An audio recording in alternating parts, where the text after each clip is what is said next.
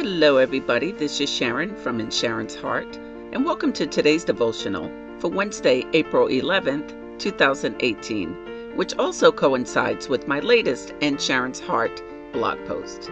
Today's message is titled, Heaven's Keys Will Give You Authority.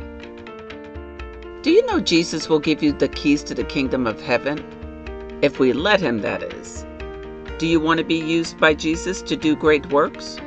Do you want to tap into all He has for you? It's a choice we all have to make at some point.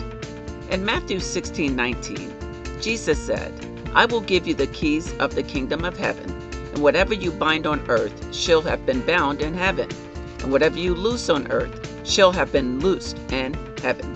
That's Matthew 16, verse 19. Power words for sure, right? That's what Jesus told Peter regarding the power Jesus had given him and how he could continue Christ's work on earth and preaching the gospel and declaring God's goodwill to men. He also wanted to arm Peter with the same authority he had. That didn't mean Peter would take the place of Jesus. Of course not. There's only one Jesus. What it did mean is that Peter could walk in authority, leadership, confidence, and the power to draw all men, people, to the Lord. Today, nothing has changed. We have that same authority. We can use our life to help others see Christ. We can. We don't have to have an official title of apostle, minister, pastor, or anything like that. We can all do our part in sharing Jesus with people. I know some of you are already doing that. And I listen to lots of things podcasts, videos, and people in general, and I know that different people are doing that. They are using their gifts to draw all men to the Lord. And I would encourage you to keep going. You are really making an impact. Listen, we are all valuable and we have great things, great gifts, great talents that the Lord has given us.